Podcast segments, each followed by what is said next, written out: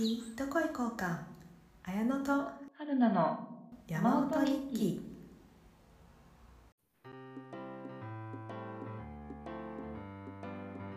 この番組は登山温泉食を愛する女2人が登山にまつわるあれこれを語って記録していく番組です。はい今日の道中小話なんですけど実は最近ねずっと欲しかった山と道のショートパンツをねたのよ。毎回言ってたよね、そこのショートパンツ欲しい。そうそうなの。もうちょっとなんだそこら辺で売ってるショートパンツよりはさ値段がするからさ。そうね。そうタイミングを見計らってた。プラスその買いたいって思ったタイミングで入荷してなかったりとかそういうことがあったりするからそう今までね買いたいなと思いつつ買えてなかったんだけど今回ね買いましたのよねえ。通販で買うのこれ。あそうだね通販で今回は買ってあの試着自体が2ヶ月前ぐらいかな？のイベントで試着をしてたからうんだいたいこう色とかサイズはこれぐらいだったらあのいいかなっていうふうに思ってるのがあったからこれをね買ったんだよね今回。ねでえ。なんかさ、サイトを見てるとさ、いろいろ種類があるじゃん？ねなんか4種類かな？型としては。なんか、うんパッてサイト見た時さえどれ？ってなるよね。何が違うのかよくわからない。ね私もさそれが分かんなかったから調べて買ったんだけどなんかどうやらえっ、と大きく分けて2つ？その丈の長さっていう視点と、うんうんうんあと生地の厚さとか、重さが違うね。そうだね。やっぱ生地が違うとそこら辺あの重さにも現れてくるみたいで。で一番薄い生地のものに関しては、まあ、トレランの人がメインなのかなっていうような感じで。だからあんまちょっと岩場とかあの座りすぎちゃうともしかしたらちょっと破けやすかったりするあような生地もあったりっていうそういう耐久性の部分あ。があったりするから、だから長さと耐久性と,、まあ、あと速乾性みたいなところでどの種類で今自分は選ぶかっていうような感じで選んでいくような形だったんだけど私はまあ登山メインだから耐久性はあるかつ長時間歩くような形になるからその速乾性っていうところも高いものがいいなっていうことを考えてあと肌にペタッとくっつかないっていうところも快適性としてほしいなって思ってたから、そこで考えた時に DW5 ポケットパンツっていうやつを選んだんだけどこれなんかね丈もね2種類あ違う種類の、あのーパンツだとあるんだけどロングっていうタイプだと多分足を出しすぎたくないような人のニーズに合わせて作ったみたいなんだけど、私はもうちょっと涼しげにやりたいなと思ってたから普通の短いタイプの中でこの DW はなんか生地が2つ重ねてあることで肌にくっつきにくいようにしているらしいんだけどへえ。っていうのを選んで、まあ、一番軽いやつだとちょっと生地が薄すぎるしっていうところであのメリデメを考えながらこの DW のやつにしましたね。それは今回履いて登ったんですか？カラマツだけは。今回はカラマツだとちょっと涼しいかなって思ったから、えー、と登る時はあのロングパンツを履いたんだけどそこに行くまでの道中は履いてたりしてだから本当私服として使ってることも多いかなこれ。最近はああ、私服としても全然確かに着られる感じだね。ねそうそうそう。色可愛いし。ねいいよね。色もね私はなんだっけなサンドイエローなんか黄色っぽいやつのうんうんうん。ああれか、ダルゴールドっていうやつを選んだ。ああ、黄色っぽいやつね。そうそうそう。私持ち物が水色、ちょっとくすんだ水色とか、茶色、黄色、黄色というかベージュとか、そういう持ち物が多いから、それと合わせやすい色で、1個目何しようかなって思ったんだけど、この色にしましたね。ねタイツとかね下に履いても全然良さそう。そうだね、そうそうそう。夏、普通に参考でも活躍させたいんだよね、これ。楽しみですねこれを履いて登るの。ねそうそう、まあ、アパレルが揃うとテンション上がるよね。やっぱねちょっとおしゃれな格好で登ってるとテンション上がりますよね。ねいいよね。そう、これが今年の夏の楽しみでございます。はい。はい。じゃあ、5分ぐらいしましたので、小話はこの程度で、次の本編の方に行きたいと思います。はい。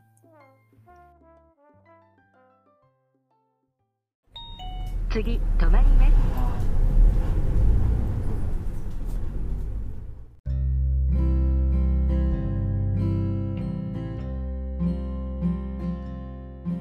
はい。えっ、と、今日の本編なんですが、えっと、前回、えっと、唐松岳の、えー話、登る前の話ですね、までしして、で、今回は登った時の話を、えー、としたいと思います。はい。で、前回もちょっと話したように、えっと、2人で一緒に行ったのが、もう数年前、何年前だったかな？結構前ね。ねところでなんか私記憶があるのがやっぱ山頂の付近になると少し勾配が上がって、えー、と結構疲れたなっていう記憶があったりするんだけどあとはまあ八方池がその日もすごく天気が良かったから綺麗に見えたなっていう、その2つを私は覚えてるんだけど春菜は何を記憶してる？え私はその八方池がめちゃくちゃ綺麗だったっていうのとうんうん。多分その気軽に来やすいからこそなんかすごい混んでて、あー。山頂に向かう道がなんかところどころちょっとその渋滞みたいなうんうんうん。山道渋滞みたいになってたなっていうのが印象かな。うんうんうん。確かに確かに。前回私たち行った時は長野駅か白馬駅かにホテルに宿泊全泊してでそこから白馬駅の近くの普通のシティホテルに泊まってうんうんうん。で朝からゴンドラ乗ってったんだと思う。あ。そっかそっか。でゴンドラが一番朝、えっとスタートする時間に合わせてゴンドラに乗りに行ったけどなんか並んでたよね、うん。結構な早朝始から。発から並んでた。びっくりしたよね。そう。ね、なんか並んでると思わなかったから結構人多い山なんだなっていうい印象かな。そうだよね。そうそう、そういうのがあったから、今回、えっ、と、スタートが、えー八方池山荘からのスタートだったので、もうリフトは一番上まで登りきったところの山荘だから、まあ、リフトゴンドラを乗り継いで来る人が来る前の、えー、と状態ねそれすごいいいよね。うんうんうん、本当全然本当に宿泊客がちらほらあの一緒にいるぐらいだったからそれこそ八方池には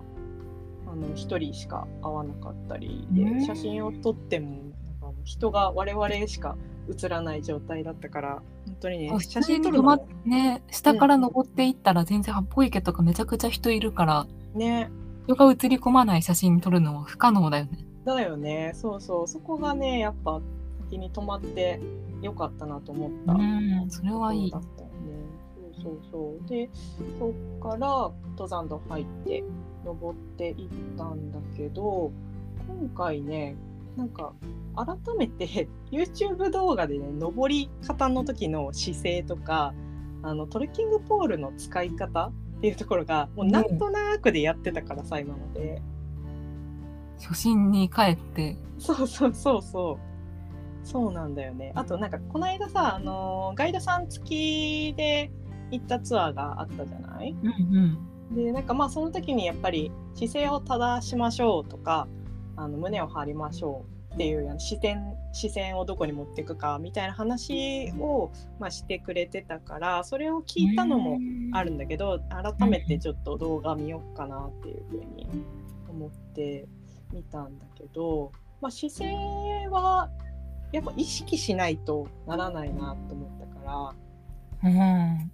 なんか分かっちゃいたけどっていう感じで改めて見てみると意識が高まって、えー、と良かったかなっていうのもあるしやっぱあと、ね、トレトレッキングポールがやっぱ今まですごい適当に使っってた。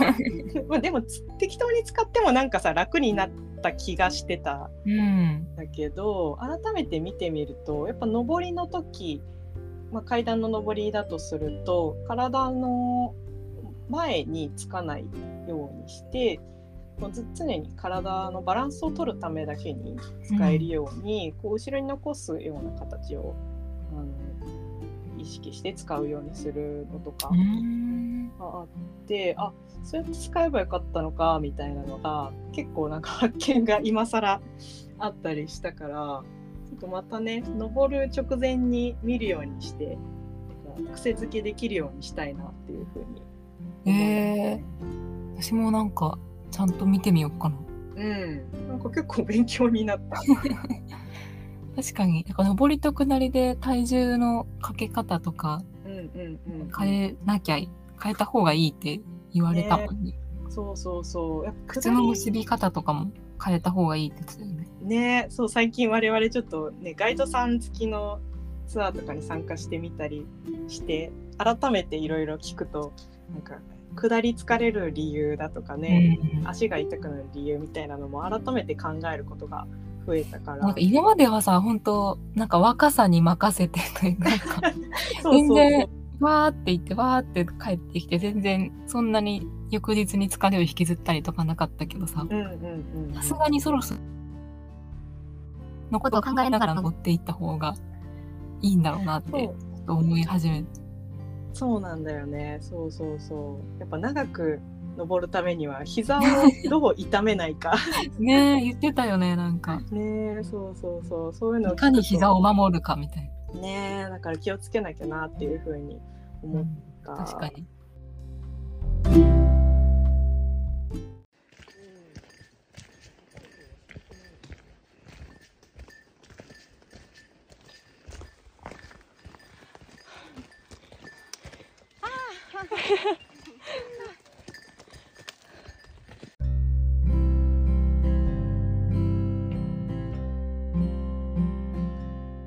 際それでさやってみてなんか楽だ楽になったとか。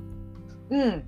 なんか、まあ、今回環境として3つ多分良かった疲れづらかったんだろうなっていうのはあったから、まあ、どれが本当に良かったのかっていうのははっきり分かんないんだけどその、まあ、一つが今の登り方を意識したっていうところと、あとまあ一緒に行ってたメンバーがあんまりこう普段ガツガツ登るようなメンバーじゃなかったから、まあ、ゆっくり休み休み行ってたっていうのも、えー、とあったかなっていうふうに思うから、まあ、そういうのもあったかもしれないなって思ったりしてるから、まあ、そこがどうだったのかなっていうのはわからない部分はあるんだけどでも初めてその下山の時にこう膝が笑わないっていう体験をして。あ初めてだったからそうそうそうそう。やっぱプルプルしないとしっかり力がかけやすいかけたいところにかけれるからなんか疲れなくてそれで。それがねやっぱ疲れにくい状態で降りれるっていうのはあこういうことなのかっていうふうに思ったから。ね歩き方を心がけたうん。こまめに休憩してたうんああとあともう一個なんだっけ？なんか言おうと思って今忘れちゃったんだけど。なんかあれもう一個。もう一個そうだよね。私ももう一個あったんだけど、なんだっけなと思っちゃった。ちょっと思い出したら言うわ。あれじゃない？あの最近ちょっと山にあそう。それだ。ありがとう。そうだそうだ。そう。1週間前に、あのーもうちょっと低い山としてあのヒノキボラ丸っていう西丹沢の、えー山に登ってたから、まあ、そこでちょっと体が慣れてたっていうことがあったかもしれない。うんうん。ねありそうだよね。結局やっぱ知ってなんか定期的に登るのが一番いいって言うもんね。うん。それなんかねなんか低山になんなんか頻繁に登るのが一番トレーニングになるって。ね言うよね。そうそうそう。その3つの環境が今回整ってたからちょっとどれが一番効いたのかわかんないけどそういうのがありましたねっていう。なるほど。そうそうそう。そういう環境でね登れてたのが良かったね。であとやっぱでとはいえ山頂の近くだから唐松岳山頂山荘のうん前後あたりになると、結構勾配が上がっていくからそこら辺はねやっぱねちょっと疲れたといえば疲れたんだけど、うん。唐松唐松岳山頂山荘の、ところで、えっと、まだオープンしてなかったからそのオープン準備をしている様子を初めて見たんだけど。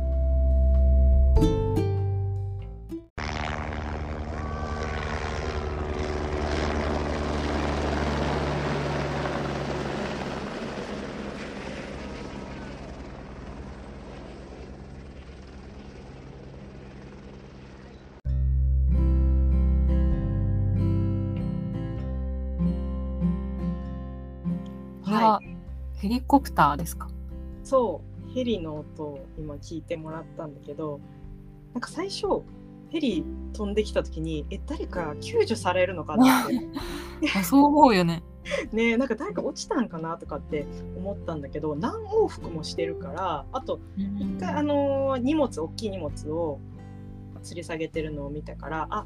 物運んでるんだなっていう物販のためのヘリだったなっていうのが分かったんだけどで山頂の方近づいてったらえっとその山荘のところがオープン準備してたからあこれのために運んでたんだなっていうのがへえ。でなんかこんな何往復もしてなんか運んでたなっていうのが初めてこんなちゃんと見たからこれ面白かった。ヘリって別に着陸はせずに荷あそうそう。物だけ落としていく感じなのか。そうそう。なんかホバリングしたままで山荘の方に行ったらあなんかここでホバリングするっていう決まりにしてるんだろうなっていうなんか。そういうちょっと開けた場所ある時ある。よね。うんうんうん。えでも実際の。確かにそれ荷下ろししてるの見たことないな。うんうん。ねそうそう。私も荷下ろしのところまでは見れなかったんだけどそういうヘリヘリポートじゃないけどなんかサインが地面に書いてある場所があって、まあ、そこで下ろしてたんだろうなっていう。感じだっ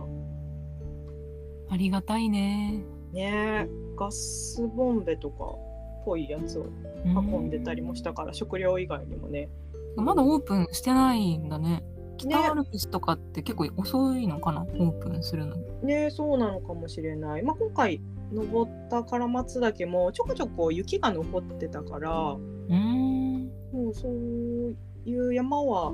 7月ぐらいからね開くのかなっていう夏休みに合わせてぐらいの感じなのかね。ねそうなのかもしれないから富士山とかも最近うんうんなんかあれだよね。オープン山開きというかうんうんうんうんそっかそっかそうだよね山シーズンですね。ねえだから山荘も唐松岳山頂山荘は天場だけ開いててテント泊の人だけ泊まってた状態だったみたいで、なんかうん山小屋に泊まる人はこれからっていう感じだったみたいだね。あそうなんだ。うんうんうん。そうあ今話しながらそう雪がまだありましたっていう話なんだけど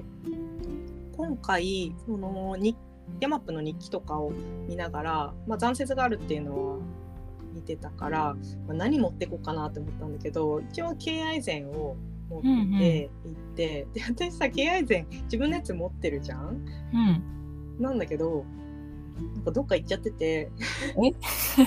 え？なんか探し出せなくなっちゃったから。えー、結局、あのーバス停の目の前にモンベルショップがあって。あ白馬のバス停のとこ？そうそう。とね白馬駅じゃなくてゴンドラの近くのバス停八のとこ。バスターミナルみたいなとこ？あそうそうそうそうそう。そこにねモンベルがあるからそこで調達をできて便利なところにあってすごいありがたいなと思ったんだけど、え。ー、そこで敬愛膳を買ったんだけど結局ねろ私は6本爪の春菜はさなんかあのースノーボードみたいなうんうん。装着ができるタイプを持ってるじゃない、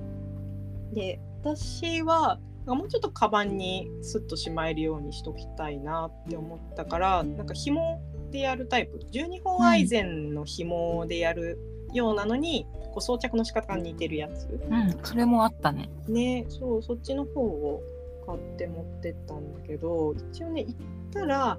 んなんか雪柔らかかったからこう頑張ってかかととかつま先をこうグッと刺しながら行けばまあ行けなくもないかなっていう感じではあったけどでもちょっと午前中人が少ない時間帯だとちょっと敬愛膳があった方があんまこう恐怖感なく上り下りできるかなっていう感じではあって、まあ、午後柔らかくなってくるとそういうか頑張れば全然いけるかなっていうような雪質だったね今回。ああ、やっぱまだでも雪あるんだね。うんうんうん。やっぱ北アルプスはまだあるんだなっていう感じだったよね。行ったのが6月下旬ぐらいだっけ、うんうんうんそうそうそうそう。うんでも全然寒くはなかったから歩いてる時は半袖で大丈夫。うんっていう不思議な感じだよね。雪あるけど半袖で大丈夫っていう。雪はあるけど暑い。そうそうそうそう。本当にそんな感じだった。そうだから下山してからもさ、まあ、下山の話にもなるんだけど下山してから、まあ、温泉が駅のねその発泡ターミナルの近くに温泉があってでそこの温泉に入ったんだけど、まあ、スーパー銭湯みたいなちょっときれいめな広い施設なんだけど温泉は湧いてたかな？っていうところに入ったんだけどまあさすが長野で、うん温泉出たところの牛乳が売ってるような感じでリンゴジュースも売ってたのね。うん。でもリンゴジュースしかもなんか3種類ぐらいリンゴの種類 分かれて100%のジュースがえー、すごいだ。からもう温泉上がりのリンゴジュース本当に最高だったコーヒー牛乳が定番ですが、ねリンゴジュースなんだね。そうこれは飲まねばでしょっていう